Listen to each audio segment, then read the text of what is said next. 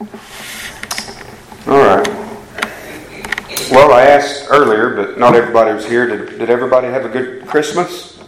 Good deal. So, uh, just, I love this time of year. Um, you know, it's a time, you get a lot of different opinions, even amongst Christians, on uh, if and how we should celebrate Christmas and all these different things. But uh, I hope that uh, each one of you guys have, have you know, have stopped Uh, in your personal life, in your in your quiet time, in your own thoughts. You know, if you're married, maybe with your spouse, if you've got kids, with your with your whole family, and just really pause, just and thought even more so about Christ, what he what he has done. That's that's really what this time of year should should be for us. I mean, obviously, as believers, you know, we need to be contemplating these things on a regular basis, but. Uh, You know, this, this time of year, the Christmas season, guys, you realize even even the world stops and, and recognizes Christmas for the most part, in a large part. You know, a lot of times it's the only only time certain businesses will, businesses will maybe stop, close their doors. So, because the world, whether they worship Christ or not, they they know what it's about, um, and it's still, you know, culturally acceptable. And so as, as believers, my, my hope for you guys, again, that you have just really thought much about Christ. That's what led me to John three sixteen in my quiet time the other morning. I was looking at doing another passage, and I, and I just found myself thanking the Lord for John three sixteen. And so that's when I chose to look at John three sixteen today. Don't ever think that I'm going to, again, you know, nitpick about how I think you should celebrate Christmas or not celebrate Christmas. No, I think I think what we should do for this time of year, guys, is use it for the glory of God. Right? I mean, this, God's Word says whether we eat or drink, do it for the glory of God. So, you know, this this thing that we call Christmas, where we celebrate, where we remember His coming into the world, I say do it for the glory of God. However you want to celebrate what the world would call Christmas, but just do it for the glory of God. That's that's my thoughts on it. Is what a what an opportunity that, you know, it's on people's minds. The Christ, the child that God sent. And so what an opportunity to just use it for God's glory. There's nothing wrong with that, okay? Don't ever let anybody tell you that there's something wrong with focusing on Christ and His coming to this earth. Nothing wrong whatsoever. Do it all to His glory. And so we're looking at John three sixteen today. Right? Even the world can quote this verse. You can see this verse on on uh, poster boards at football games. And, uh, and so a lot of people that don't believe it, they can quote it. Used to be probably the most quoted verse. I would say Matthew seven one is now. You know, judge not that you be not judged. But John three sixteen, it's a very familiar verse, right? And I don't know if you guys are like me, but you can become so familiar with a passage of Scripture that you tend to maybe forget the significance of it, or the just the glorious nature of it, because we become so familiar with it. But I hope that as we look at this verse today, guys, that you'll be reminded in a fresh way what a glorious truth John three sixteen is. Why it's the most popular verse in the Bible. There's a reason. You know, I was, and I was thinking as I was reading, you know, what's the most significant verse, important verse? Now that's obviously subjective. All of God's Word is, is God's revealed Word. So I would never dare say that there's some objective answer to that question. But when we think about, let's say Genesis one, that's a very important verse, is it not? God created the world. God spoke this world into existence. But if you think about the story of creation, you know, we can we can look at Romans one and Romans two, and we can see that the Word of God tells us that there's a Creator, that all men know that there's a Creator through general revelation, through His creation. All men know, in a certain sense, about the one true God. And also, all men know, Romans two tells us, his morality, his moral standards, because it's written upon our heart. So in essence, even these things can be known through general revelation. The fact that we're made in God's image, that He's given us a creation, that He's written His law upon our hearts, so we, we innately know right from wrong. We can know that there's a Creator. But when it comes to John three sixteen, guys, and, and what God has did, done for sinners, we have to know the truth of what John three sixteen says. It's God's special revelation. That's what makes it so beautiful. Is it's Martin Luther said it, he, he described it as this. He, he said it's the Bible in miniature. If you want to know the story of the Bible, it's John three sixteen. And that's what makes it so glorious. You can you can look at John three sixteen as, as hopefully by God's grace we'll be able to see today. And you can tell somebody all they need to know about, about their condition, about where we came from, about what the penalty for that is, and about what God's done for our provision. All right there in John three sixteen. Let's read John three sixteen. You don't have to stand. Obviously, we don't have to read it. We can all we all have it memorized, but I will read it. Again, I'm reading now the New American Standard.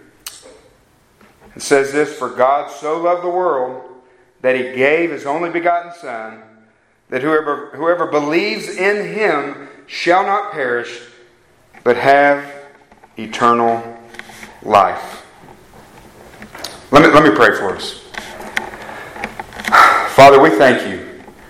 We thank You for the truth that is revealed in this one verse, this one statement by our Lord while He was on earth to Nicodemus. Father, I pray, God, that we will get a just a fresh look, a fresh reminder, as Shiloh was reminding us, Lord, that we will see the gospel, that we will see what You have done for us, Lord. That it will not become just be that we will not be just so familiar with it, Lord, that it that that it loses its power in our lives, Lord. That, but that we'll see all of the depth of Your love and Your marvelous gift that You've given us. Lord, I pray that it will cause us to love You more today. And I pray that if there is any who do not know You, Lord, that You'll use this, this so familiar verse, Lord, in their life, Lord, to reveal Yourself to them today, Lord. We praise You and thank You for Your word. In Christ's name, amen. Now, if this verse, guys, if John three sixteen that we just read, if this verse were not true, let's just say, if this verse were not true, then nothing else that we did would matter. If God had not sent His Son into the world, really nothing would matter. Nothing would matter as far as our church life, right? This is the main thing. And if He had not come, And, and given his, if God had not sent His Son for us, nothing we do would matter. Not, really nothing that we do in life would matter, right? It would be eat, drink, be merry, because you better live it up now. This really would be our best life now if, if this verse were not true. Because all we would have to expect was death and, and judgment. This verse doesn't mean a thing. As I was thinking about this, now people would not admit this, but this verse, the truth that's found in this text, really doesn't mean a thing to the cults. To those religions who teach a works righteousness. John three sixteen doesn't mean a thing. They may say it does, but it really doesn't. Because this is the gift that God has given has given us. And without it, as we'll see, we would be hopeless. But because of God's sovereign grace that we talk about, it was His choice, okay? His grace, His choice, His love. Because of that reality, this verse is a reality. He did send His Son. I know I'm speaking the obvious, but He did send His Son. And praise be to God that He sent His Son. Praise be to God that this truth is a reality, guys. And this is why. Because so was the truth of our first parents, Adam and Eve, disobeying God. That was a reality. That is a reality. That's what makes John three sixteen such a glorious truth. Is because the reality is that our first parents, our federal head, Adam and Eve, plunged us through their disobedience all into sin. Whether we like it or not, whether somebody who wants nothing to do with God likes it or not, that's a reality. That's a reality, and that's what makes this truth such a glorious reality. If you want to flip in your Bible, I'm not going to turn there and read, but I'll mention a few things from Genesis chapter three. Um, again, when they sinned, guys, when Adam and Eve sinned, when they rebelled against God, when they disobeyed God, it plunged us all. That's why we are identified with Adam when we come into this world. Until God saves us by His grace and we come under the headship of the second Adam, who is Christ. But in Genesis chapter three, guys, when they had sinned, the serpent tempted them, they have sinned, and in verse seven it says, immediately they knew that they were naked, and they sewed fig leaves together and made themselves loin coverings. So we, we see immediately when they sinned, we see immediately that they that they were had a sense of shame. We see immediately that they that they attempted immediately to do something about it in their own strength. They covered themselves with fig leaves, what we call fig fig leaves of self-righteousness, is basically how we can apply that nowadays. But then we see then we see if you keep reading past three seven, we see the blame game start. You guys familiar with that? When Adam, Adam and Eve, after they sinned before God and God searched for them, not that He was looking, but Adam, where are you? He was giving Adam a chance to repent, to fess up. But we see them immediately before God. This is the, this is the immediate effects of sin. Do you see it? When they blame God, what does Adam say? God addresses Adam. And we see Adam blaming Eve. The, and really, who is he blaming? He said, the woman that you gave me. So we see immediately the result of sin. Him blaming God. Blaming the perfect holy God for his sin. The woman you gave me. Or I, I, would, I would say the woman you gave me. That's where the emphasis was. The woman you gave me. And then what does Eve say? She's blaming the serpent. The devil made me do it. And you guys, if you think about that, what a what a pic, what a foundational picture that is of what sin does. That's what people do. Until God opens our eyes by His grace, we play the blame game. It's real popular nowadays. As I was looking over this, this today, this morning, and thinking of the blame game, how all people do it until, until, because what is repentance? Repentance is when we come to grips with our sin. For the first time in our life, we're not blaming anybody. We come to grips with it. It's agreeing with God. And that's all. That's what the Lord was trying to get Adam to do, to acknowledge his sin. I agree with you. Yes, I'm guilty. Have mercy upon me. But what do we see people doing in our culture? Especially those of And I don't want to say especially because many people do this, but when you think of the, the L G B T community, God made me this way. It's, it's blaming God. It's it's a, it's a, it's just a natural thing to do, right? In, in our sin. Until God, by His grace, opens our eyes and we realize, like Nathan the prophet told David, no, you're the man. You're the man. You're guilty. And then we acknowledge it before God, and we receive His grace, and then we wonder, we wonder how we could have been so blind. But then we go on.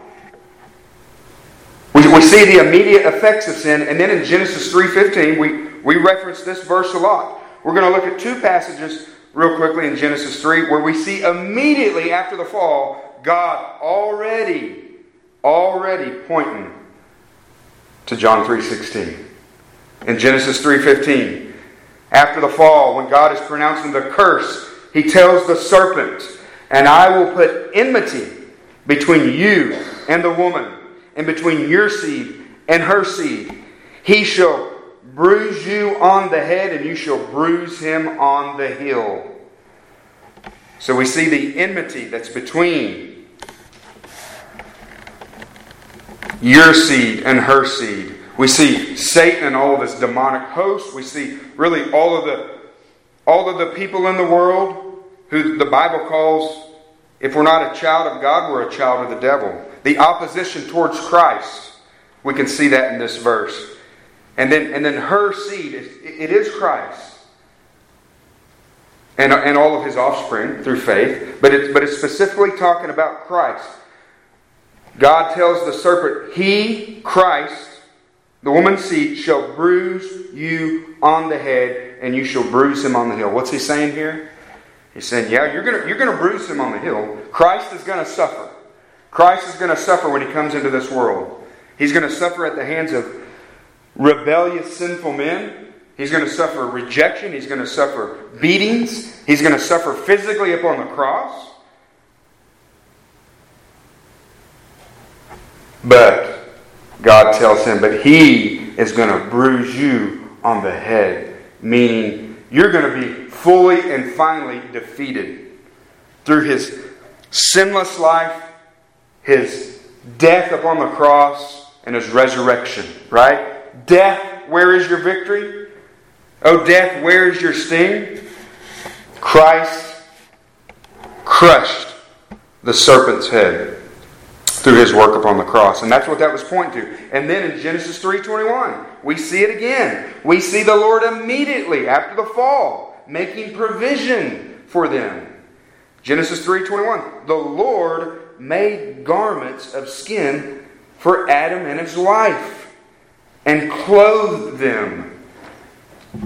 Clearly a, a foreshadowing of the one who would come, the Lamb of God. What, what do we see in this verse? We see the first death recorded in Scripture, and God is the one who performed it. We see the reminder that provision for sin requires blood, requires death. Without the shedding of blood, there is no forgiveness of sins.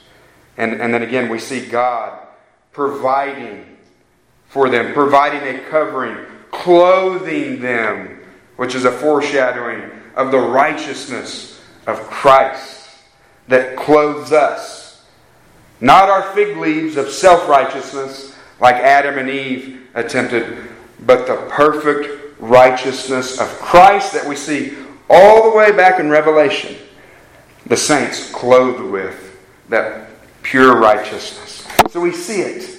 We see it in Genesis. And you could follow it. You could follow it through the Old Testament. These foreshadowings of John three sixteen. You know the song we sang, right? Adam. Christ was the better Adam. Christ was the better Moses. He was the one, he's the one who leads his people. He is the great prophet. Christ is the better David. He's the he, David was a, a shadow of the great shepherd who would come. He was a shadow of the King of Kings, the King who would sit on the throne of David. It's all pointing towards Christ. Last week we talked about Noah and the ark. The ark, a shadow of Christ, where we get in the ark and we find refuge. And of course, this was not plan B, right? You guys know that. When, when Adam and Eve sinned, the Godhead did not have a meeting and say, well, what are we going to do now? No. So there, there was no plan B. Actually, there's no plan A. There's just the plan. There's the plan that is called the predetermined plan before the foundation of the world. That Christ was predetermined before the foundation of the world, before the foundation of time, to come and to pay the price for the people that the Father had given him. That is called the covenant of redemption. And the, and the Bible gives glimpses of that. I know there's one in Ephesians. It gives glimpses of that.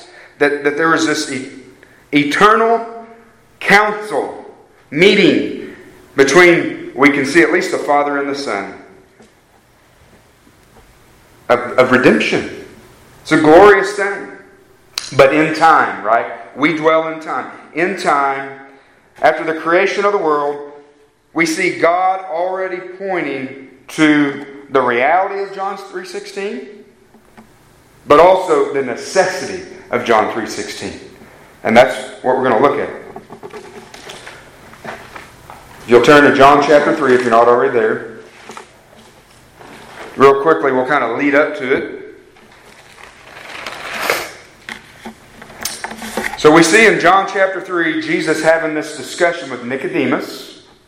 Right? You can see it in verse one who Nicodemus was. He was a, a Pharisee, a ruler of the Jews. And they're having this discussion, basically, that ends up being just a discussion about eternal life. In verse two, we see this man came to Jesus by night and said to him this. Now, we're not going through these texts, but I did want to point out a couple things. He says, "We know that you have come from God as a teacher, for no one can do these signs that you do unless God is with him." One thing that we can see that's different with, with Nicodemus than most of the other Pharisees is, you remember what some of them accused him of doing his works by the power of? By the power of the devil, by the power of Satan. So we see Nicodemus clearly doesn't, th- he's not thinking like that. He's saying just the opposite. These things you're doing, we, we know that you, you've got to be from God. And so basically then, then Christ goes through the next several verses explaining the new birth.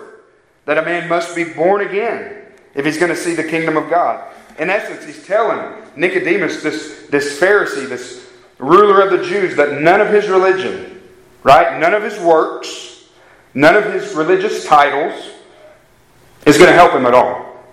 They can't help him. But that salvation is of the Lord. That's what he's basically telling him. Salvation is of the Lord, which echoes the Old Testament. He should have known these things. These things were mentioned in the Old Testament. The, the, the, the coming of the Messiah, the, the need for the new birth, the, the new heart. He said, "You're a teacher of Israel," in verse ten, and, and you don't understand these things? And then in verse fourteen, Jesus is pointing towards him being lifted up upon the cross. If you look at verse fourteen, Moses lift, or as Moses lifted up the serpent in the wilderness, even so the Son of Man must be lifted up. So he's pointing, he's pointing towards his death upon the cross, being lifted up, referring back to the story in Numbers twenty-one, where, where the Israelites who were bitten by the poisonous serpents, when they when they looked at the serpent on Moses' staff that he lifted up, they were healed physically. And so this Jesus is giving that as an illustration, pointing towards, again, something greater, which that was a shadow of. Those who will look to the Son of Man, to the Son of God, lifted up on the cross, will be healed.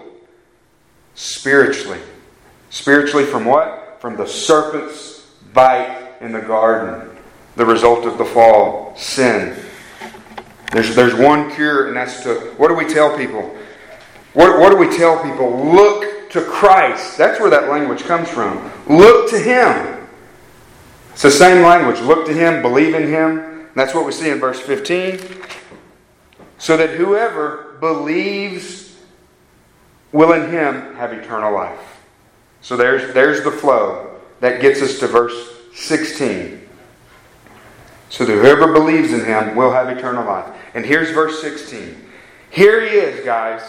Starting in Genesis three. Here He is. He's on the scene now. The promised one. The Messiah. Paul calls Him in Galatians one, our rescuer. Here He is. John three sixteen. I'll read it one more time. For God so loved the world that He gave His only begotten Son, that whoever believes in Him shall not perish, but have eternal life. If you don't have that verse memorized, memorize it. you can you can you can share the gospel off that verse. It's just all there, right there. So here He is. So we'll look at three things today in this in this verse: God's love, God's gift, and God's promise. So God's love. For God so loved the world. God's love. It says He so loved the world. This, this term is just speaking of mankind in general. Okay? Mankind in general, fallen humanity. That's all He's got to deal with. Fallen humanity, willful, the fallen humanity that is in willful rebellion towards God. God so loved the world. That's what makes this love so amazing, is because of sinful humanity. And what's so amazing about it, guys, is that we would remain in that state, as, as, as we know, if He had not loved us first. The only reason why some of humanity loves Him is because He loved us first. But this sinful, rebellious humanity, to get a, to get a good, just a snapshot of Of, of a description of this, turn to Romans three. Several verses, but they're all real short. Romans three, nine through uh, eighteen. Because that's what he's talking about in this verse. Sinful humanity. Paul says in Romans three, what then? Are we better than they? Meaning Jews and Gentiles. Or your, your, it may say Greeks. Not at all. For we have already charged that both Jews and Greeks are all under sin. Whenever you see a phrase that says Jews and Greeks or Jews and Gentiles, that is talking about all humanity. Okay? And what does it say? They're all under sin, as it is written. And this is all quoting from the Old Testament. Mostly Psalms, some Isaiah. As it is written, there is none righteous, not even one. That's not hard to understand, is it? None righteous, not even one. There is none who understands. There are none who seek after God. All, all have turned aside. Together they have become useless. There is none who does good. There is not even one. So, so he just described the whole human race. And so these next few verses is describing the entire human race. Their throat is an open grave.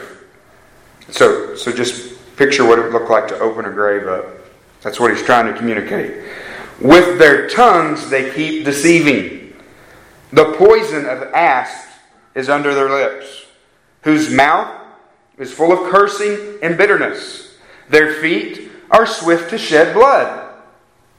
Destruction and misery are in their paths, and the path of peace they have not known. There is no fear of God before their eyes. Welcome to the ten o'clock news. That's the world, guys, that He came into. That's it. A world, this world of sinners. And specifically, this, this word world Is, in, is referring to not only the Jews, but all nations, okay? That's really the significance of this word world, especially talking to Nicodemus. You got to remember the mindset of the Jews. They thought that it was only for the nation of Israel. And if they had read their scriptures closer in the Old Testament, it was never supposed to be that way.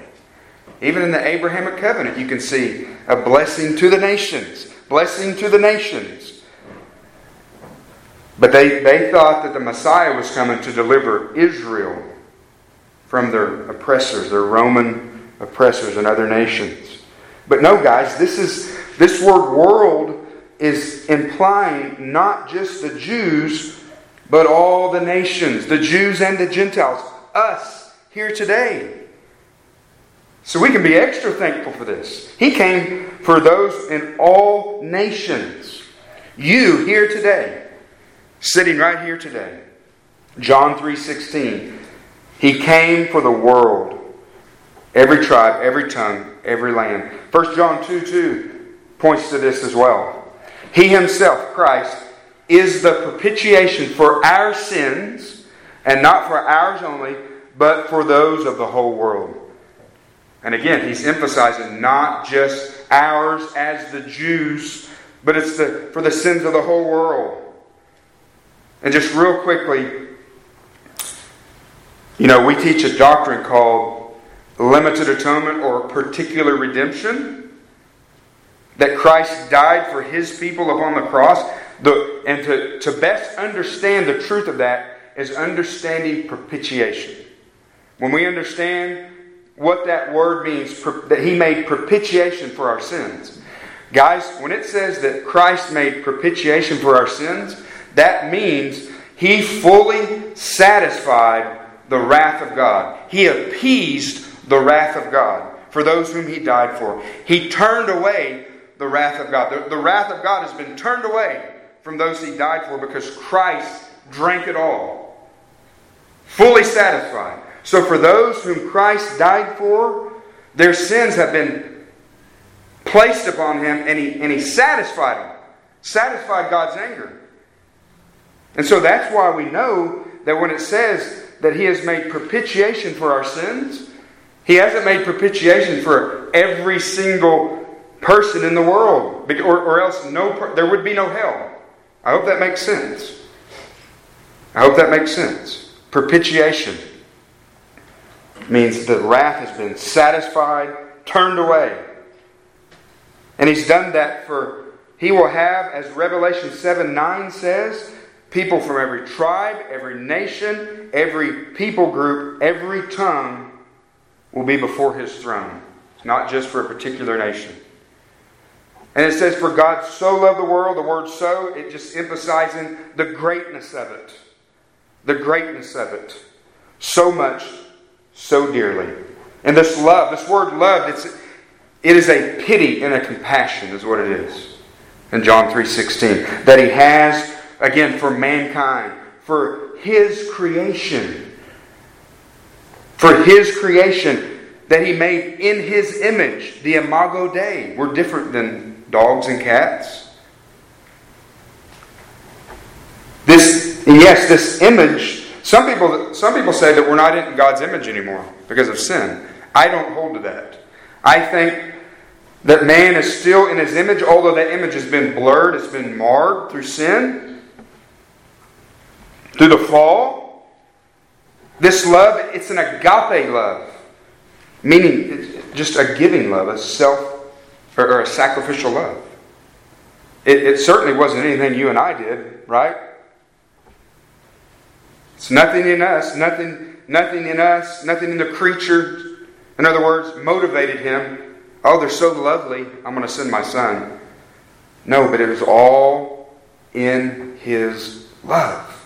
That was the motivation.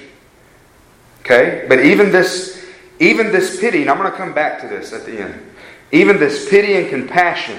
You know, when you think of the prophet Ezekiel, where the Lord says, I have no pleasure in the death of the wicked, but that the wicked would turn from his way and live. Even this pity and this, this compassion, it's not to be confused with His special love that He has for His people, for His elect. In John thirteen one it says, He loved them. It says He loved them who were His own. He loved them to the end. That means imperfection. If you can think about God's love being a perfection. To the end, eternally, fully. You see, because when the sinner dies, who, who rejects Christ, they won't experience God's love after that point. They will experience God's anger. So, so what motivated God sending His Son, giving His Son? His love. So the first thing we see is God's love for mankind. Secondly, we see God's gift. God's gift. So the question is, what was what was the result of God's love for the world? What was the result of God's love for the world? The very next phrase. That He gave His only begotten Son. That's the result of God's love. Literally, this phrase means is worded like this. That His Son, the only begotten, He gave. That His Son, the only begotten, He gave. So the emphasis in the original is on the greatness of the gift. in other words. That his Son, the only begotten, he gave. The emphasis is on the gift, on Christ. Right? Is that not the emphasis of the Bible? From Genesis to Revelation? It's on Christ. If we read our Bibles and we don't see Christ as the emphasis, we need to read it again. He is the Bible. Like Luther said, this is the Bible in miniature. That God sent His Son. And so the emphasis in this phrase is on the gift. We see it in this verse. And it says, He gave His only begotten Son. Okay? This phrase, I think Dylan even mentioned it last week in Equipping Hour. It's not to be mistaken that it that it's emphasizing or that it's implying that Jesus was created. That's what the cults do. They'll take a verse, one phrase like that, and build a church on it. And, and, and say that Christ was a created being. That's not what this phrase means. First of all, we know that if we you have to the analogy of faith, you always compare Scripture with Scripture. You interpret the not so clear with the clear. We know that the Bible teaches that Christ is the Creator, not a part of the creation. Just flip over a page or two to your left. We see it real clearly in John one. John one, the first four verses. In the beginning was the Word, okay? And the Word was with God, and the Word was God. You see that? The Word was God. I don't ask this too often, but you guys repeat that. The Word was God. Word was God. He was in the beginning with God. All things came into being through Him. Through who? The Word, who was God. The Word who was God, all things came into being through Him, and apart from Him, the Word who was God, nothing came into being that has come into being. So it sounds like whoever the Word is created all things, right? In Him was life, and the life was the light of men. In case we don't, I think verse four gives it away. In Him was life, and the life was the light of men. But in case we're not sure, exactly sure, who it's referring to, go down to verse fourteen. And the Word, who was who was who? God. The Word who was God, who created all things, the Word became flesh and dwelt among us. And we saw His glory, glory as of the only begotten from the Father, full of grace and truth. Who's He talking about? Talking about God the Son. God the Son. That word, only begotten Son, literally means unique, the unique one, the only one of His kind. He is uniquely God's Son. It's Trinitarian language, is what it is. It's Trinitarian language. He's sharing, in other words, the same divine nature as God, as opposed to when, as believers, when we're called the sons and daughters of God, children of God, who are God's children through adoption. He, he adopts us into His family. Father and Son. The, the phrase, the language, Father and Son. It's again, it's, it's these human terms that help us understand the relationships between the different persons of the Trinity or the Godhead. Does that make sense? It's talking about God the Son. This is God the Son who came in the flesh. The only begotten Son. God the Son. The second person of the Trinity. And so because the Son is God, His value is infinite. Because the Son is God who existed always. That's one of the things that's, I think, hardest for my mind to even begin to try to comprehend in this. When when we're in this fallen world, I, I still have my,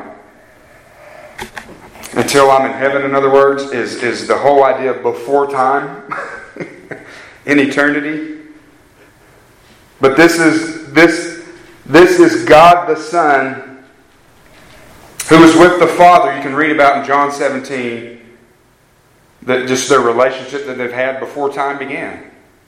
This is who this is. This is who came into this world. and put on human flesh. The gift is of infinite value. And so it's, it's a because the gift is of infinite value that God the Son is the one. God the Son, the one who created the world, came into the very world who He created. Suffered at the hands of wicked men that He formed in their mother's womb. Was nailed to a cross that was made out of trees that He created. That's who came into this world. And because he, because of His infinite value as God the Son, this is a it, it, it, it reveals the measure of the Father's love, knowing what his what the Son, by putting on human flesh, would endure from this sewer of a world, this sin-infested world, and he, and then even endure His very wrath upon the cross. The Father knew that. That's what makes this love so amazing. And it says He gave Him. He gave Him. What does that infer? That it's a gift, right? Something that you give is a gift. It's not to be earned. And, and what does the word gave signify? What does that word signify? Does it mean that He gave His only begotten Son to be a great teacher? He was a great teacher, wasn't He? But that's not all it means. He gave us His Son to be a great prophet. Well, we know He was the great prophet that, that Moses referred to. But that's not ultimately why He gave Him. Great, a great example. Obviously the greatest example, but that's not why He gave Him. What did Isaiah mean? In Isaiah nine six, again, similar language. For a child will be born to us, and a son will be given to us. What, what is implied by this word gave and given? Because you know what the world says, right? It's Christmas season, right? Jesus, celebrate the birth of Jesus. You know what they say? They, they may, they may pat Him on the head. In the manger. Oh, how beautiful. But you know what they really say? So what? That's what I said for twenty-two years of my life. Okay, yeah, I know the story, but so what? How does that affect me? It's a cute little story, basically. And, and some people may believe it really happened, but it's still, mm, so what? So what does this word gave mean? I think we can, since we looked at Isaiah nine, turn to Isaiah fifty-three. I think Isaiah answers that very question. And of course the New Testament in many places does as well. But Isaiah fifty-three really shows us what it means by that God gave His one-of-a-kind, unique Son. The second person of the Trinity willingly, voluntarily came to this earth and was born, conceived by the Virgin, conceived in the Virgin's womb, and lived the life here. But but but look at Isaiah fifty-three, four through six. Surely our griefs He Himself bore, and our sorrows He carried. Yet we ourselves esteemed Him stricken, smitten of God, and afflicted. Again, this is this is the Word who was God, who was made flesh, the creator of all things. But He was pierced through for our transgressions. He was crushed for our iniquities. The chastening for our well-being fell upon Him. And by His scourgings we are healed. Do you realize that Jesus Christ was literally, practically skinned alive? Through the cat of nine tails that would just, thirty-nine lashes would just rip His flesh from His body. He was marred beyond human semblance. This was the Word, God, who created all things, who put on human flesh. God gave Him to die. That's why He came. He gave Him to be a sacrifice on His altar. It says in verse six, all of us All of us, guys, All of us, like sheep, have gone astray. Each of us have turned to his own way. But the Lord has caused the iniquity of us all to fall on him. You realize the truth of verse six, guys, is what makes John three sixteen so glorious that we should literally get on our knees and cry out to God in thanksgiving, because all of us like sheep have gone astray. Each of us has turned to his own way.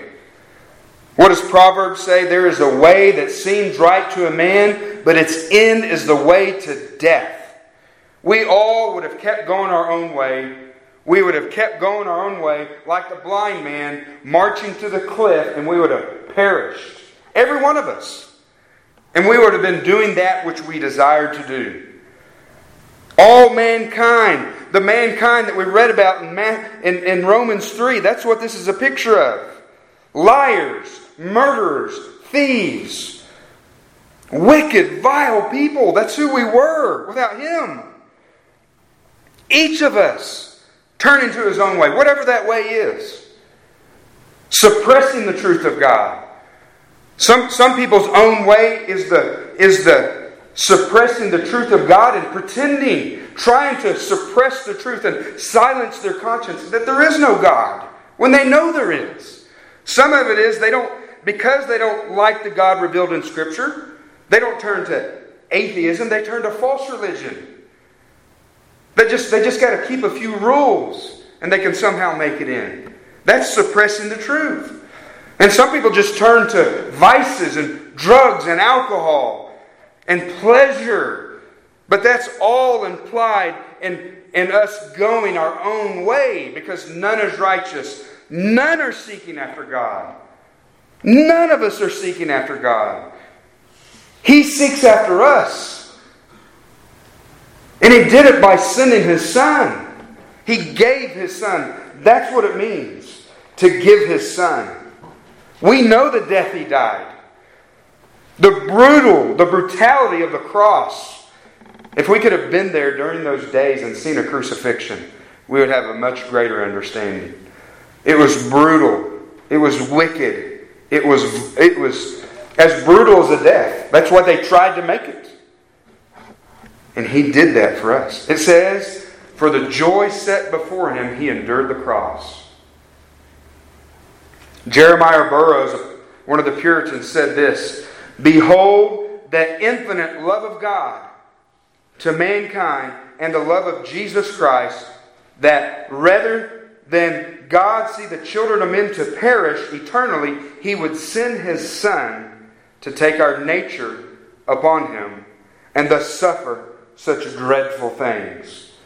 Herein God shows His love. It pleased the Father to break His Son and to pour out His blood. Here is the love of God and of Jesus Christ. The cross.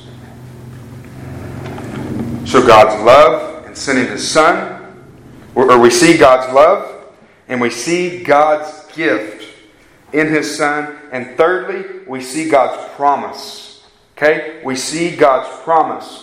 For God so loved the world that He gave His only begotten Son, that whoever believes in Him shall not perish but have eternal life. I don't ask you guys too often, but can I hear an amen? Amen. Amen. Because, again, He didn't have to. He didn't have to. And He could have made the condition, you got to be so smart. You got to be have a certain amount of money. You got to be, well, you just fill in the blank. But He didn't. The condition is belief. That whoever believes in Him shall not perish, but have eternal life. John six thirty-seven says, all that the Father gives me, they will come to me. And the one who comes to me, I will certainly not cast out. And again, I just want to emphasize this before we move on. God's love for His own, those who come to Him, is eternal and without end. Okay? If you're here today and you know Christ, you, you cannot even fathom how much God loves you. Neither can I. Psalm, Psalm one oh three, seventeen, the psalmist agrees. The loving kindness of the Lord is from everlasting to everlasting. See, it's eternal on those who fear Him. Anytime the Scripture speaks about those who fear Him, it's another way of saying those who love Him, His own, His people. And what described the list in Romans three? They had no fear of God before their eyes. So what's the question, guys? We've looked at this. We've looked at a little bit of we've, we've looked at a little bit of God's sovereign grace. Now we're looking at that it's that His love, that, that we can we can have eternal life if we believe. What's the question that every one of us should be asking? And I would especially say, if there was anybody here or anybody who may listen, if you're if you're saying to yourself, Christ is not my Lord and Savior. I don't know this Christ. What's, what's the question that a person like that should be asking? It's not this. It's not, did Christ really die for me? Or it's not, am I, am I one of God's elect? That's not the question that Scripture ever says that any of us should ask. The Scripture never commands us to ask these questions. The question that a person like that should ask is, do I believe? Do I believe in Christ? Am I, am I trusted in Jesus Christ? That's the only question we should ask. Ultimately. Now, yeah, the Scripture, for those in Christ, yeah, it says to examine ourselves, to make sure our calling and election is sure. But the unbeliever, they, you have one question. Do you believe? And I was thinking I was going to get a good quote for that. Because I've, I've read many good quotes. Spurgeon's got some good ones, you know. People walk up and Spurgeon say, I don't know if I'm one's got, one of God's elect. And he said, get on your knees, repent and believe, and then you're one, you'll know you're one of God's elect. But I thought of a better quote. In John eleven, Jesus makes this very point, guys. This was when he when he raised Lazarus from the dead. And he uh, and, and, and Lazarus' sister was speaking to him in, in, in John eleven, twenty-five and twenty-six.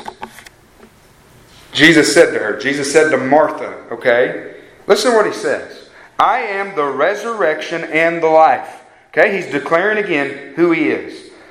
In other words, if you want life, you've got to come through me. I'm the way, the truth, the life. He said, I am the resurrection and the life. He who believes in me will live even if he dies. Right? He who believes in me will live. Even when he dies physically, he's going to live eternally. And then He says, everyone who lives and believes in me will never die. That means they'll die physically, but not spiritually, eternally. And then look what He asked her. He didn't say, at that point, did He say, now are you one of God's elect, Martha? No, He said, do you believe this? That's the question, guys. For every one of us. Every one of us here. The question is, is do you believe? Are you believing? Presently, are you believing? Are you presently trusting in Christ? In this work of His that we've been talking about on the cross? Are you believing in Him? Are you trusting in Him? Do you believe this? Not, are you chosen? That's never the question. Do you believe in Christ? The command is to believe in Christ. Even from the lips of Christ, His command was repent and believe the gospel, the good news about me. That's always the command, and that's always the question we should be asking.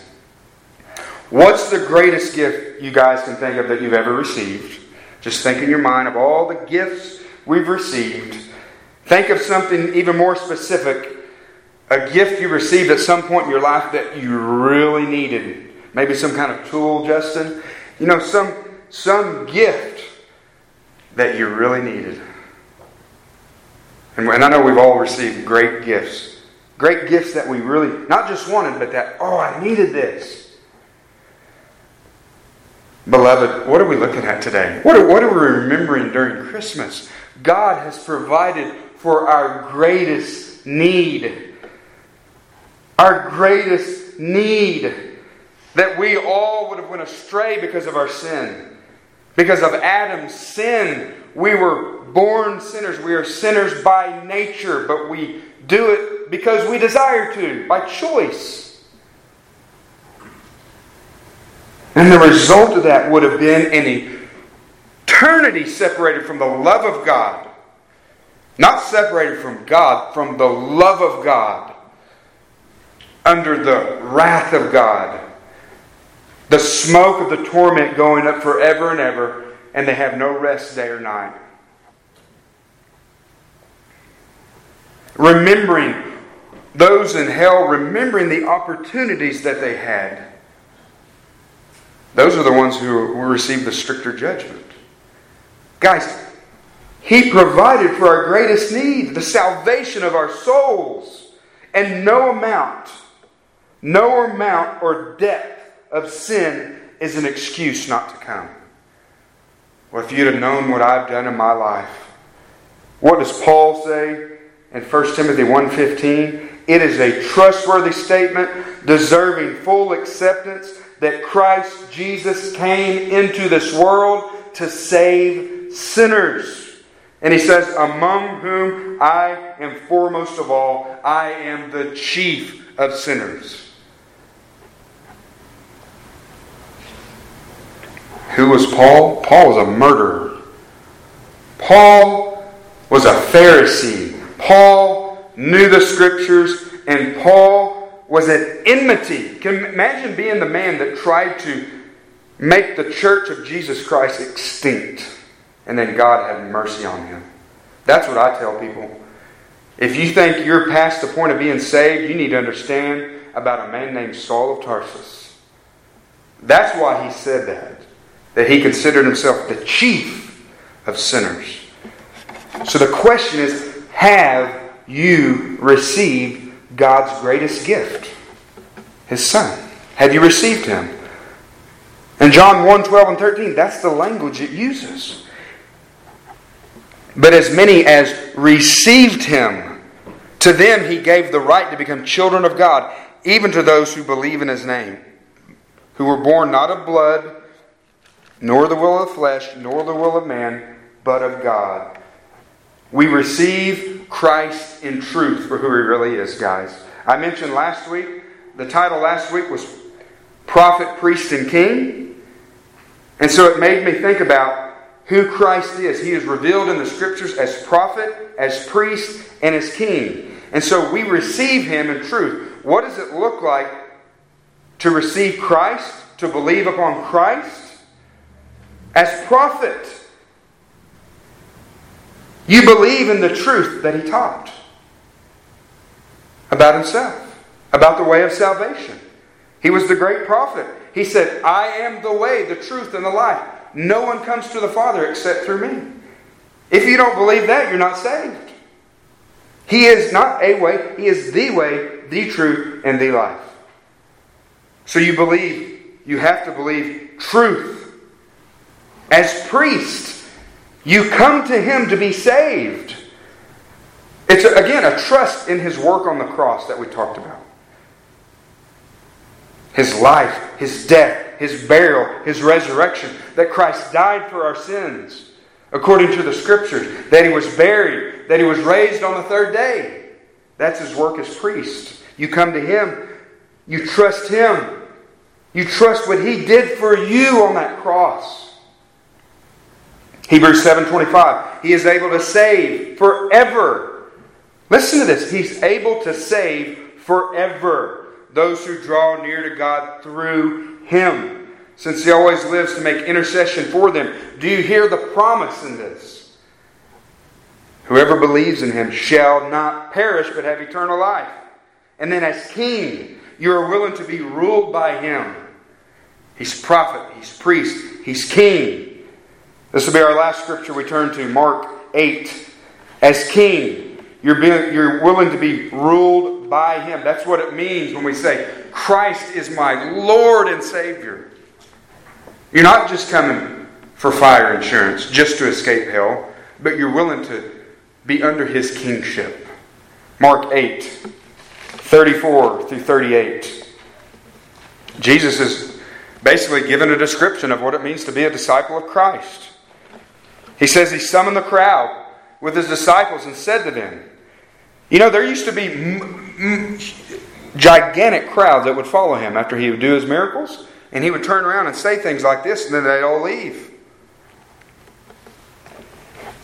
He summoned the crowd with his disciples and said to them, if anyone wishes to come after me, he must deny himself, take up his cross, and follow me. For whoever wishes to save his life will lose it. But whoever loses his life for my sake and the gospel's will save it. For what does it profit a man to gain the whole world and forfeit his soul? For what will a man give in exchange for his soul? For whoever is ashamed of me and of my words in this adulterous and sinful generation, the Son of Man will also be ashamed of him when he comes in the glory of his Father with the holy angels. Beloved, this is what saving faith looks like. All of this, all of this, all of this, it's initiated by God in His grace. That's what Jesus is telling Nicodemus. But what does it look like? When God, it's all initiated by God. We know that when God awakens a dead sinner unto life. Because apart from that, we would have kept going astray. But when God does this, we believe. The question is to you, do you believe? Are you believing? Are you trusting? Because that's what it looks like. We believe the truth. We believe the truth about God's Word. You meet people, they say they're Christians, and they don't even believe God's Word. No, the result of being born again is we agree with God. We believe God's Word. We believe Christ died for us. And we're willing to follow Him. That's what saving faith looks like. Not in perfection, guys. It's never perfection. But it's are, are, are we believing? Are we trusting? And are we following Him? Not in perfection, but is that the direction of your life? Is that the desire of your heart? Do you believe? If not, will you come to Christ? Again, what was the third point, the third and last point as we finish? The promise for those who believe is that they will not perish, but will have eternal life. They will not perish eternally in hell, but they will have eternal life. Think about what's in those three words, have eternal life. That means it's present now. You don't wait till you die to get it. It says, whoever believes has or will have what life? Eternal life. It's forever. It begins the moment we believe, and it's forever. Can't be lost, can't be taken. It's forever. It's eternal. Present tense that never ends. That's the promise from God who cannot lie. Who cannot lie. That if we look to Him, believe in Him, we'll be saved. Amen? And then for those, for those of us who I would suspect would be most in this room, for those who have come, you have come to Christ. You have looked to the one. You, you believe in Him. You're trusting in Him. Childlike faith, right? You're depending on Him. Not your good works. You're depending upon Him. I, I, I ask this, guys, in a loving way. Don't ever, don't ever think I ask these questions to beat anybody over the brow. I ask myself the same questions. Especially looking at a text like this. When is the last time you shared with another person about this simple gift that can be theirs? Guys, John three sixteen is easy enough for a child to understand. And I, and I want that to encourage you. If you don't know what to say to somebody, go to John three sixteen and just look at it. You're indwelt by the Spirit of God. Just look at it. Let that be your guide. And, let, and let's share the, the, the gift with others. Amen? Let's pray. Father, we thank You. We thank You for Your your gift for us. We thank you, Lord. God, John three sixteen is so well known, Father, but it is so deep. It addresses our greatest need. It's a picture of your Son, or it's the truth of your Son coming, fulfilling all of those types and shadows of the Old Testament. And Lord, we thank you, God, that you didn't leave us. You didn't leave us in that condition of turning our own way and going astray and and and, and apart from you, Lord, but you came to rescue us. Father, thank you so much. Thank you so much, Lord. We love you only because you first loved us. Lord, I, I love your people here. Thank you for your people here, God. I pray that, that you will just continue to draw us closer to you and closer to one another, Lord, and encourage one another as we see the day approaching. In Jesus' name, amen.